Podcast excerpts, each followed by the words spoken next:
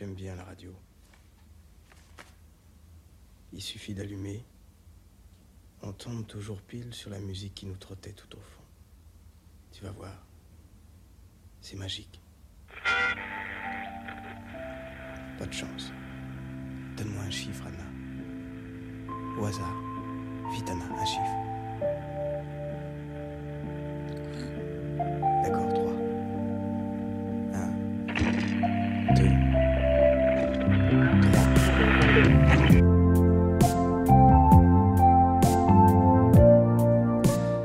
Bonsoir à toutes et à tous sur Radio Campus Paris et bienvenue dans Avant que la mélodie ne s'empare de tout, votre émission mensuelle qui tente en une heure et demie de cartographier la musique de films françaises à travers le style d'un compositeur ou d'une compositrice. Je suis Coco et je serai votre humble guide dans ce programme musical à travers les époques et les styles, avec toujours une même question posée. Comment compose-t-on une musique pour un film? Comment une musique imprègne-t-elle un plan de cinéma? Comment qualifier finalement le style d'un compositeur? Nous répondrons à ces questions à travers un cheminement musical allant des évidences aux morceaux plus pointus des compositeurs et compositrices mis en avant, pour proposer finalement une certaine histoire parallèle du cinéma, une histoire plus auditive.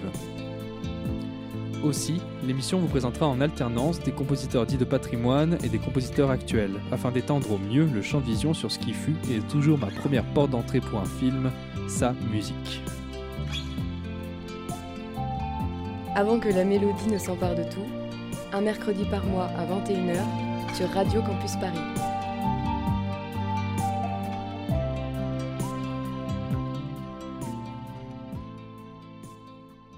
Aujourd'hui, pour ce cinquième épisode, partons dans le passé.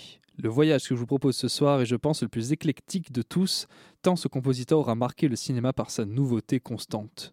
Notre habitude dans cette émission est de toujours commencer par ce que j'appelle le morceau de l'évidence, le tube d'une vie, la mélodie que l'on a finalement le plus retenue de ce compositeur.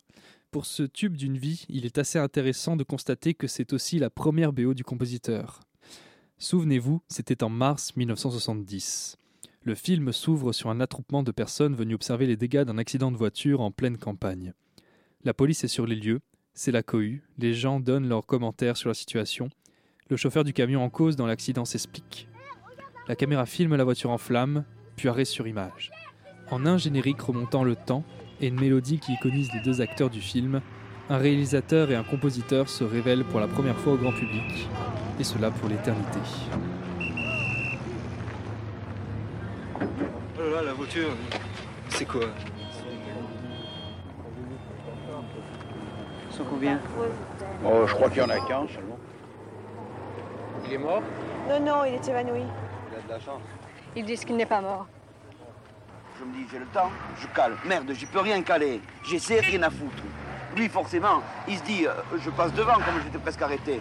Mais il y avait lui en face. Alors, euh, il freine, mais il roulait au moins à 100. Alors, il dérape en crabe, quoi. Il me, je vois qu'il m'arrive dessus, je me dis, ça y est, il me rentre dedans. Et au dernier moment, je sais pas, 10 mètres, même pas, il arrive à redresser, il me passe derrière. Je dis, ouf, bravo. Bam, il m'a accroché par derrière. Alors là, après, euh, après, c'est simple, tête à queue, il vient rebondir sur moi, et puis le machin, le fossé. Il y a deux roues dedans. Il avait beau essayer, rien à faire. Alors hop, tonneau, la glissade, et le pommier, quoi.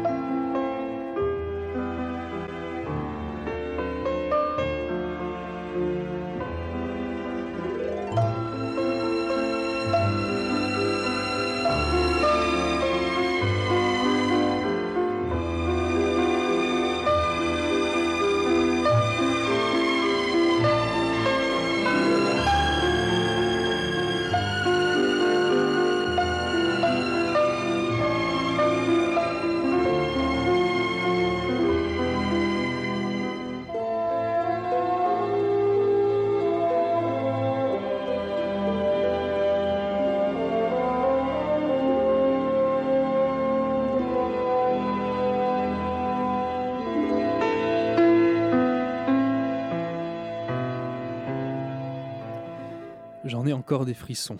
Vous avez bien évidemment reconnu la mélodie de la chanson d'Hélène pour le film Les choses de la vie de Claude Sauté, composé par notre maestro de la soirée, Philippe Sard. Né en 1948 à Neuilly-sur-Seine, Philippe Sard est passionné de cinéma et de musique dès son plus jeune âge. Il hésite jusqu'à ses 18 ans entre la réalisation et la musique, et une rencontre va tout changer et marquer un tournant dans sa carrière. Claude Sauté, l'un de ses plus grands collaborateurs. Il connaît son premier succès à 20 ans avec le titre que vous venez d'entendre, Les choses de la vie, ce qui va définitivement le décider à choisir la musique de film comme choix de carrière. Le premier aspect que nous pouvons aborder dans la discographie de Sard est son concept de musique invisible. Pour Sard, la bonne musique de film est celle qui ne se fait pas plus grosse que le film, celle au service du sens. Si un film n'a pas besoin de musique, autant ne pas en mettre. J'aime la simplicité, la sobriété. Mon but a toujours été de composer une mélodie en faisant attention à ce qu'elle ne vampirise pas le film, raconte Sard. L'exemple le plus fameux selon moi est le film Max et les ferrailleurs, second film qui résulte de la collaboration Sard-Sauté. Dans ce film noir de casse avec Michel Piccoli et Romy Schneider, Sard ne compose ici que 20 minutes de musique pour 1h50 de film, chose qui est assez rare à l'époque. Le thème principal n'apparaît qu'au générique et à la fin, comme un élément permettant au spectateur de se plonger dans le climat du film.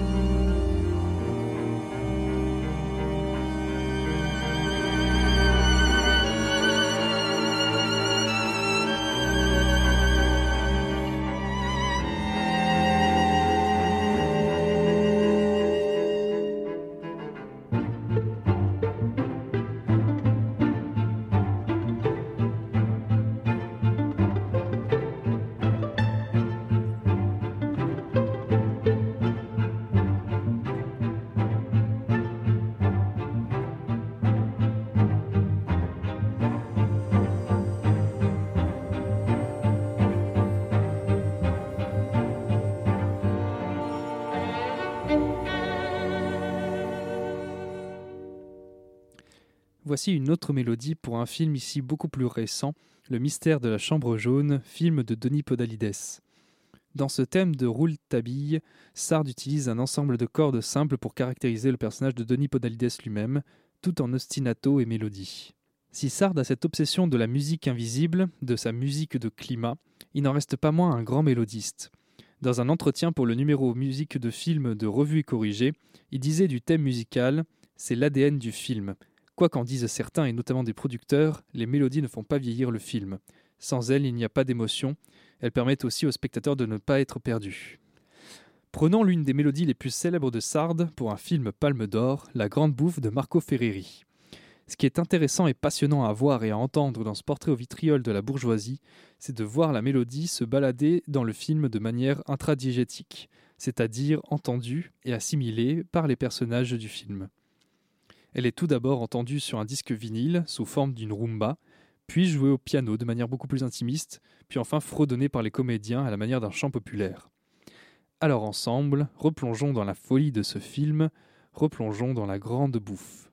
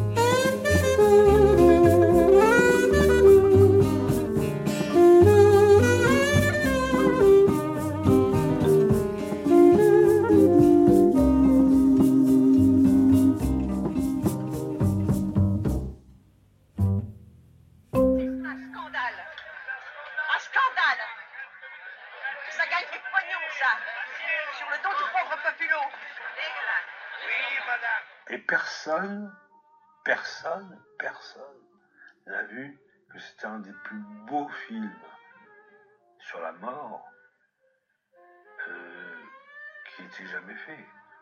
Et euh, c'est le premier, probablement le dernier. Parce que le film a été un succès mondial. Hein. Après Cannes, après le scandale cannois, le film, quand il est sorti, il a débarré pas très fort, il a débarré doucement. Et au fur et à mesure, au fur et à mesure, le bouche à oreille a été extraordinaire.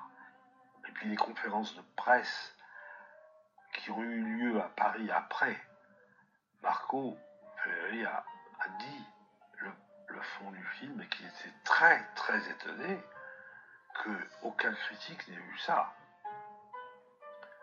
Et le film a été un immense succès mondial. Mais mondial, quand je vous dis mondial, c'est mondial. C'est-à-dire qu'il y a des gens en Amérique qui ont une copie chez eux de la grande bouffe. Je vous parle pas du DVD, des machins. Ils copient. C'est-à-dire qu'ils se projettent de temps en temps la grande des, euh, certains grands metteurs en scène américains euh, ont la grande bouffe chez eux. quoi. C'est un film culte. Je veux pas que les gens qui voient ce film aient une tristesse dans la gorge, parce que c'est bien finalement qu'ils s'amusent en voyant ce film, mais qui pensent que c'est pas un film simplement drôle. C'est un film très profond. C'est un film sur, euh, oui, la critique de la société, mais, mais sur la mort, tout simplement. Et si ces quatre personnes veulent mourir, c'est parce que je pense qu'ils sont conscients que la société va mal. Donc c'est un film extrêmement moderne.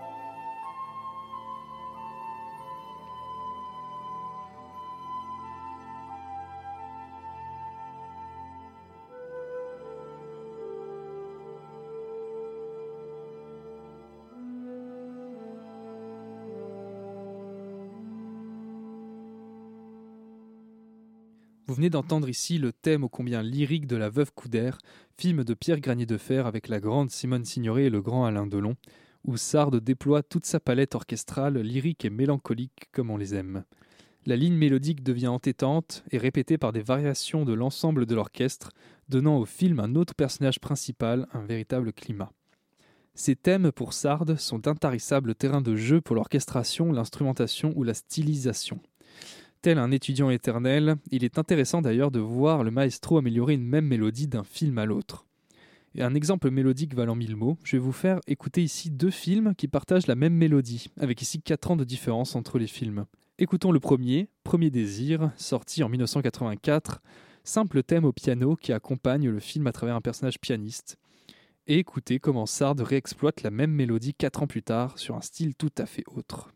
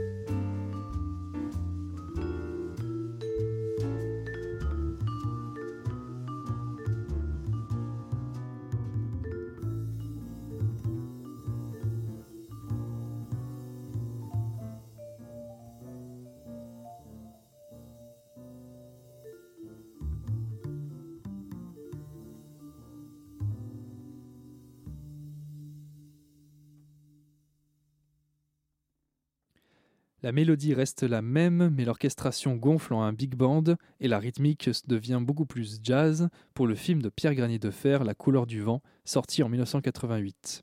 Ce qui va participer grandement à la renommée de Sard dans son style de musique de climat et le choix des instruments. C'est pour lui le choix décisif dans la composition de musique de film, le choix qui donne une direction, une voix à la réalisation d'un film. Sard va donc tout au long de sa carrière se passionner pour des instruments atypiques, répondant aux envies des films et de leurs images tout aussi atypiques. L'exemple le plus formellement intéressant selon moi est la musique du film Le Crabe Tambour, film de Pierre Schoenderfer s'inspirant de la vie du lieutenant de vaisseau Pierre Guillaume. Pour ce film utilisant comme point de repère historique la guerre d'Indochine et la chute de Saigon en 1975, Philippe Sard mélange étrangement l'orchestre symphonique, le corps de chasse et un instrument vietnamien, représentant tous les personnages du film, la complexité de la guerre et de ses belligérants.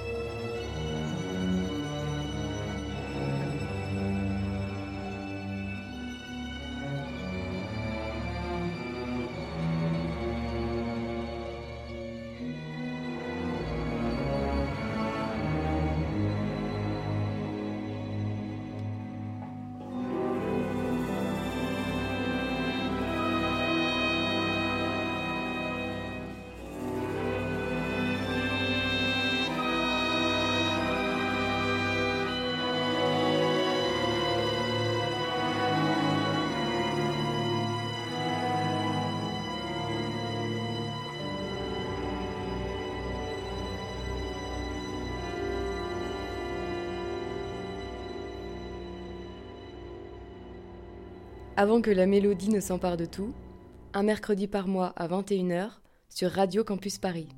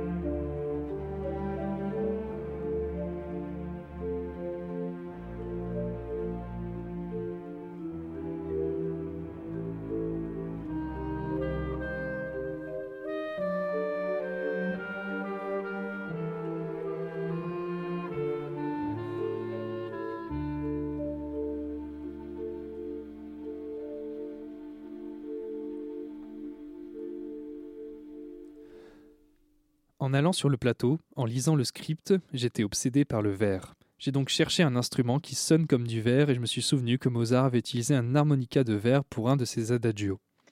C'est avec cet instrument ô combien atypique que Sard signe sa mélodie la plus inquiétante, celle du locataire de Polanski. Avec ce générique flottant réalisé à la grue Luma, les pensées du spectateur rentrent dans un climat ô combien inquiétant. Le second aspect qui caractérise le style de Sard après le climat est la collaboration musicale et plus particulièrement la collaboration à la mise en scène. Composer la musique d'un film, c'est entrer dans la tête du metteur en scène, le comprendre de l'intérieur pour retranscrire ses émotions à travers des notes. Il faut chercher l'essence de l'homme. Une anecdote vaut mille exemples. Sard avait refusé, après la partition de la guerre du feu, de travailler sur un arrangement musical pour la version restaurée d'Intolérance, dans le sens où il lui manquait le contact avec le réalisateur, puisqu'Intolérance est un film muet des années 1916. La plus belle collaboration selon moi qu'a eu Sard fut celle avec le compositeur Claude Sauté. Vous l'aviez entendu une première fois avec Les choses de la vie et Max et les ferrailleurs, et nous allons poursuivre ici avec César et Rosalie. Pour ce film construit sur un triangle amoureux, Sard définit un thème sur deux niveaux. Une électronique, la basse rythmique, complétée ensuite par le lyrisme des cordes. Le spectateur est pris entre deux matières musicales différentes, comme le chœur de Romy Schneider balance entre Yves Montand et Samy Frey.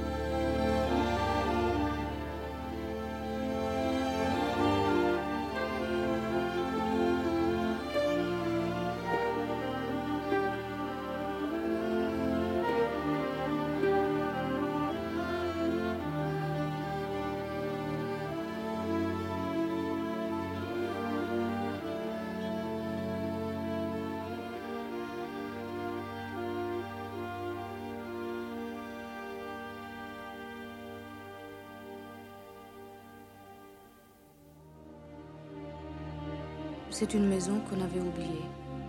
Car elle a dit qu'elle se rappelait la couleur des volets. Moi, je suis sûre que ce n'est pas la même. Mais tu sais comment sont les choses qu'on aime. On a beau les repeindre. Le vent se levait lundi. Et je suis contente.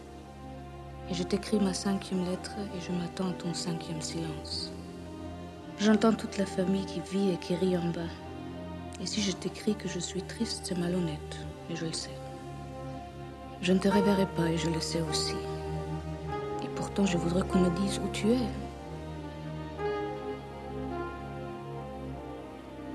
Où tu es? Tu vis et tu ne réponds pas. Évidemment, Marité a failli se tuer en sautant d'un rocher. Simon est amoureux. J'ai acheté deux robes. Une petite bleue et une petite blanche au marché du matin. Maman a passé son permis de conduire. On se demande pourquoi tout d'un coup. Antoine est venu nous voir. Pour l'Europe, ce n'est pas vrai. Je n'ai rien acheté. Mais je dirais n'importe quoi pour te parler de moi. Ce n'est pas ton indifférence qui me tourmente, c'est le nom que je lui donne.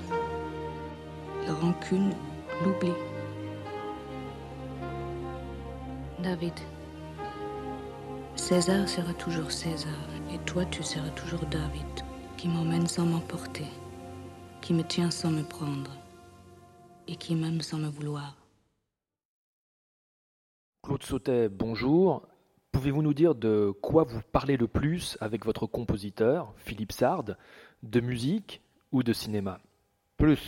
On parle plus de cinéma que de musique. On parle plus de cinéma que de musique.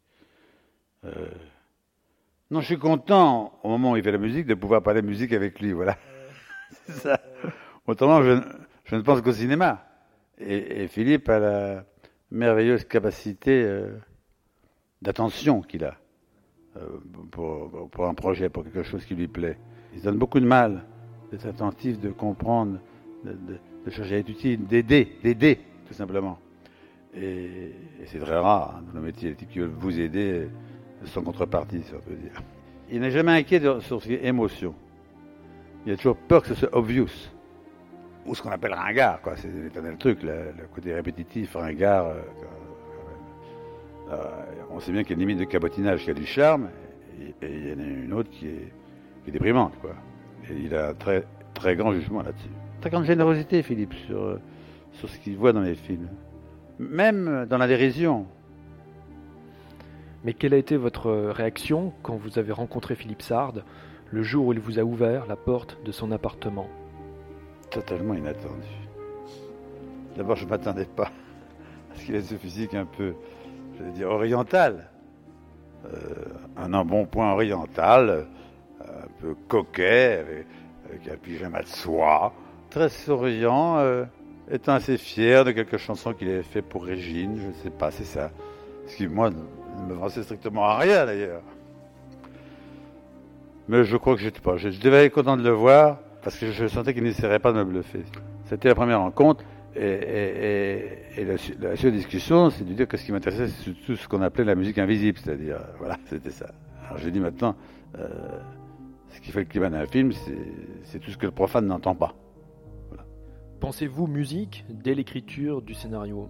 Je me dis là, l'unité l'unité il y a une unité qui va se faire par la musique, voilà.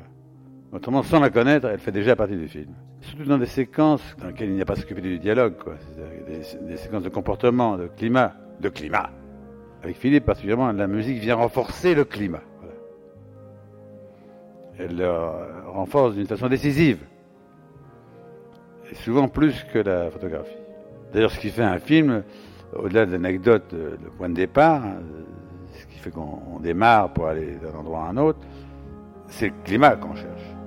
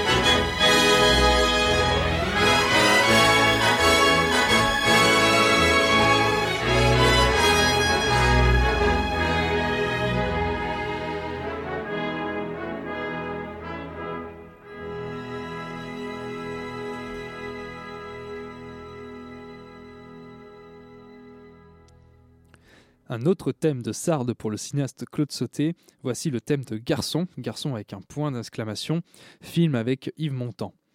Pour représenter le balai des serveurs et la furiosité d'une cuisine en plein service, Sard utilise le cornet à piston sur une mélodie militaire, donnant ainsi le ton. Pour continuer sur euh, l'idée de collaboration à la mise en scène, j'ai ici, ici, choisi deux autres collaborations qui feront date dans la filmographie de Sard. Le second grand nom qui apparaît très vite dans la filmographie du compositeur est Bertrand Tavernier, avec lequel Sard va en très grande partie composer la musique de ses films. Cette collaboration est assez passionnante vis-à-vis de sa richesse, puisque le compositeur pouvait tout aussi bien intervenir dès la pré-production, pendant le tournage et à la post-production. Pour le juge et l'assassin, Sard racontait qu'il euh, avait composé la musique du film selon les images que lui racontait Bertrand Tavernier dès la pré-production. Pour Coup de torchon, Sard indique qu'il a véritablement fait de la mise en scène musicale et qu'il a donné des idées à Tavernier sur le banc de montage avec les séquences finales du film. Tous ensemble, réécoutons le thème ô combien impressionnant de Coup de torchon.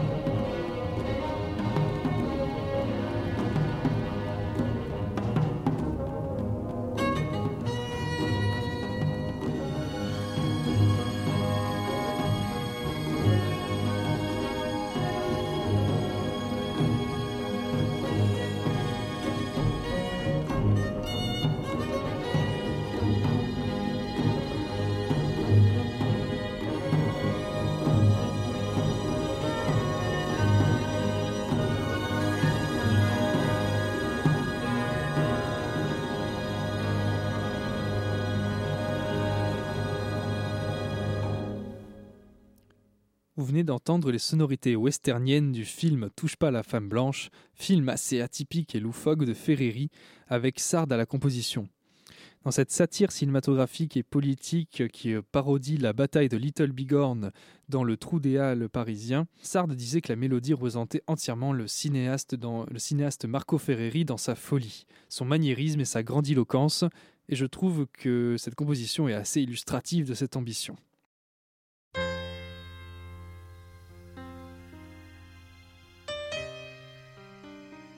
Pour ne pas être le seul occupant et discoureur de cette émission, je vais maintenant laisser la parole à un ami cher, pour venir parler à cœur ouvert du compositeur mis en avant. Il aura carte blanche pour exprimer son amour musical viscéral, et comment cet amour devient une inspiration dans son rapport à l'art et son rapport au monde. La seule contrainte imposée à cet exercice de style est de choisir un morceau dans la discographie du compositeur, un morceau qui contiendrait l'essence de son discours et de son émotion. Voici venir le temps d'une sensation indélébile qui naît des mots pour se transformer en musique. En somme, voici venir le temps des mots bleus.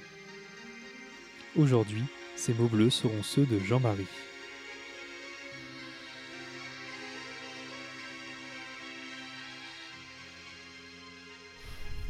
Alors, bienvenue Jean-Marie dans cette pastille des mots bleus.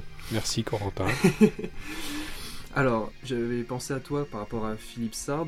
Euh, bah, tout d'abord parce qu'on a un peu euh, le même amour pour euh, Claude Sauté, pour la musique des films de Claude Sauté par rapport à ça. Et puis il y avait un rapport, toi, à la cinéphilie qui, t'est revenu au moment où on a un peu discuté par rapport à Philippe Sard et par rapport à la musique en général.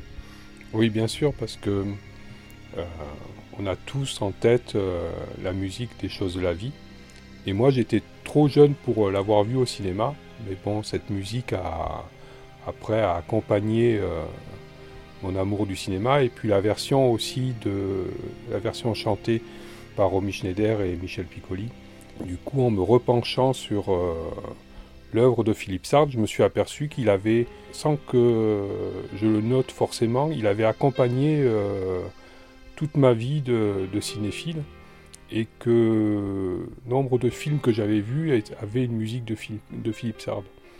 Tu peux nous donner des exemples peut-être euh, Alors, ça.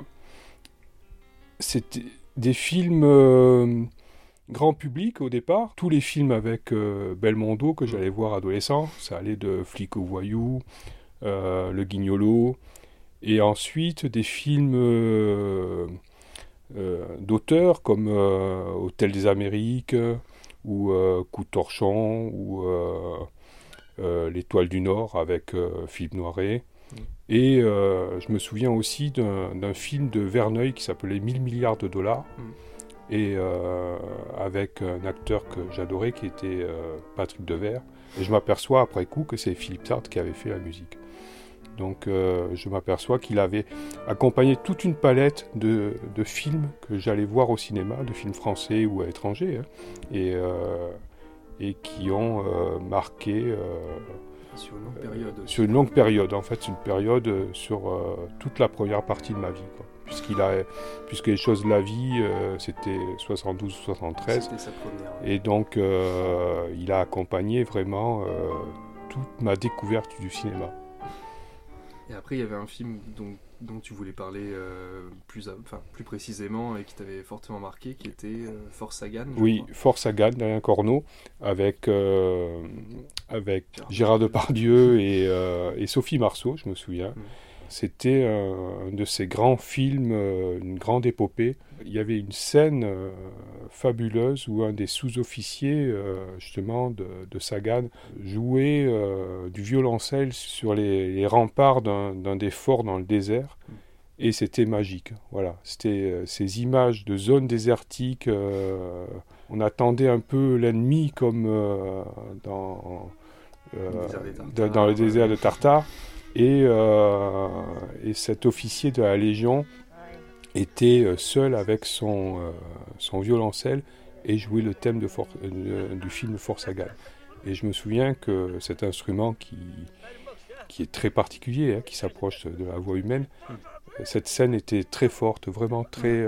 J'en ai gardé un souvenir et une musique de, de Philippe Sartre qui était captivante.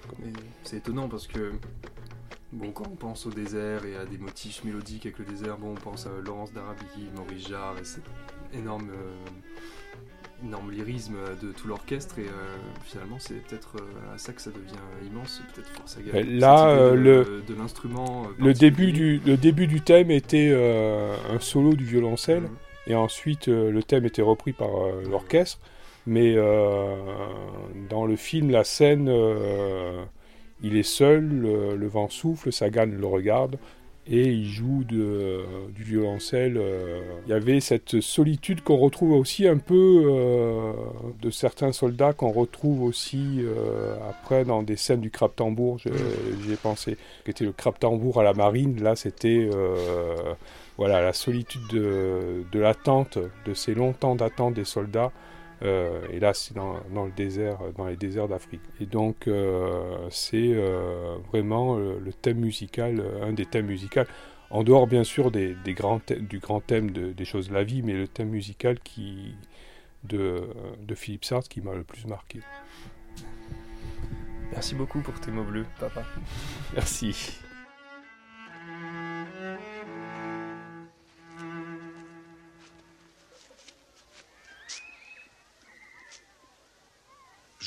Continue.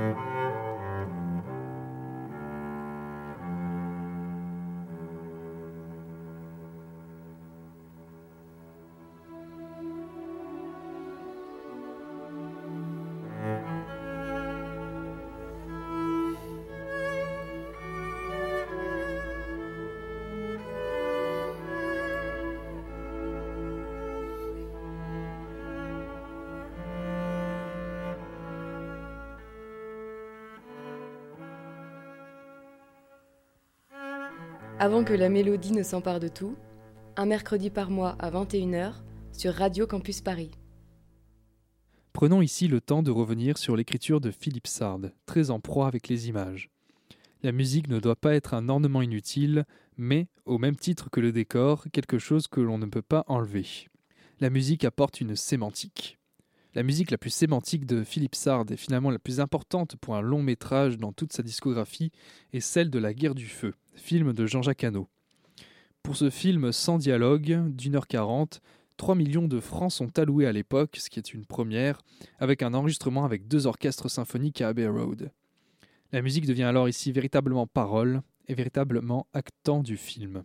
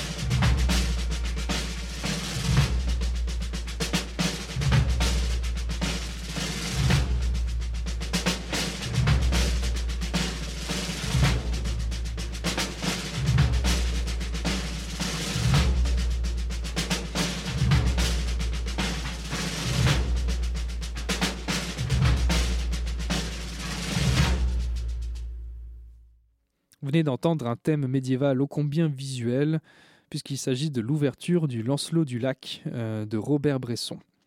L'anecdote est ici aussi très amusante puisque Bresson n'avait pas filmé la bataille et avait ainsi demandé à Sard une musique qui fasse sentir la fureur de celle-ci, pour mieux faire débuter le film par les résultats du massacre.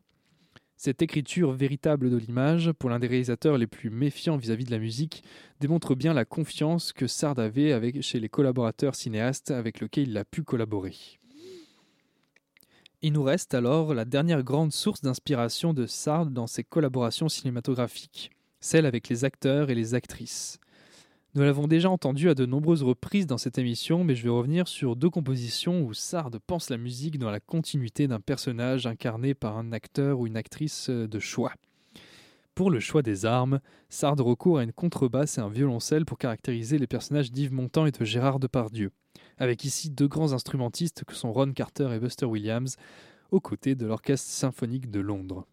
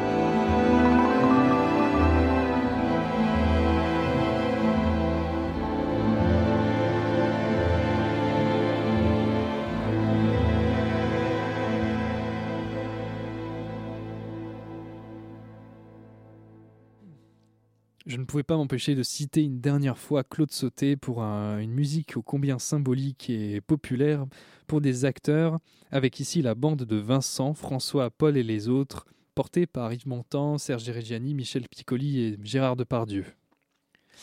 Voilà, c'était tout ça, Philippe Sard, un esprit frondeur dès son premier film qui continua toute sa vie d'être digne d'avoir composé les choses de la vie.